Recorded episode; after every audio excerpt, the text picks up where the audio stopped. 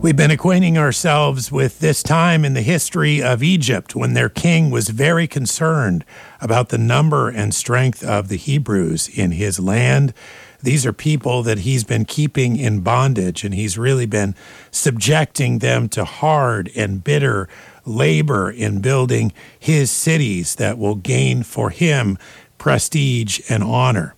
And he finds out rather quickly as his strategy of oppression is not working because the numbers of the Hebrews begin to grow, that he needs to take some dramatic, some drastic action. So he calls in the midwives who deliver the Hebrew children and he demands that the boys who are delivered to these Hebrew young ladies are killed. These midwives praise God, they fear God and they fear God more than they fear man. And instead of killing these boys that are born, they save them alive. And so God deals well with these midwives. And yet, Pharaoh says, after he realizes that his first strategy with the midwives is not working, he says that every son should be cast into the river.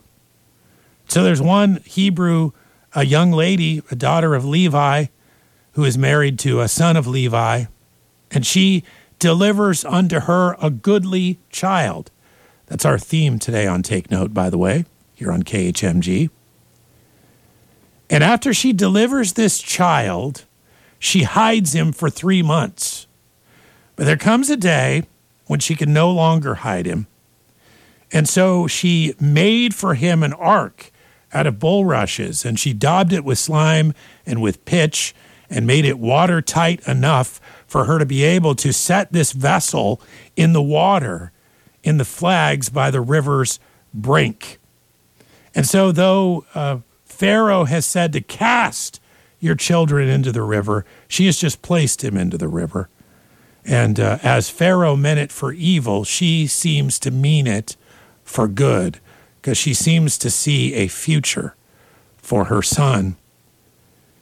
And in Exodus 2 4, as we see this boy laying in this vessel in the river, it says that his sister stood afar off, to wit, what would be done to him. She's looking and watching with a certain eagerness to see what happens. And you get the sense from all that has taken place so far that this family has trusted that God has a purpose for this little life, this three month old life. And we'll begin to understand as we read on that this is the case. Indeed, God does have a purpose for his life, a, a major purpose that we, we will read about as we continue in Scripture as well. And so the crisis for Israel's people in Egypt would eventually lead to their deliverance from this land and their entrance into a land flowing with milk and honey, and the land which God promised to their father Abraham.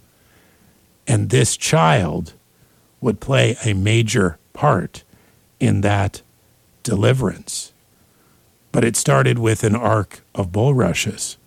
And we're going to see what happens at this point as we continue on Take Note Live today. Well, this is KHMG 88.1 FM, Harvest Family Radio, and I hope you'll have the chance to stay with us today.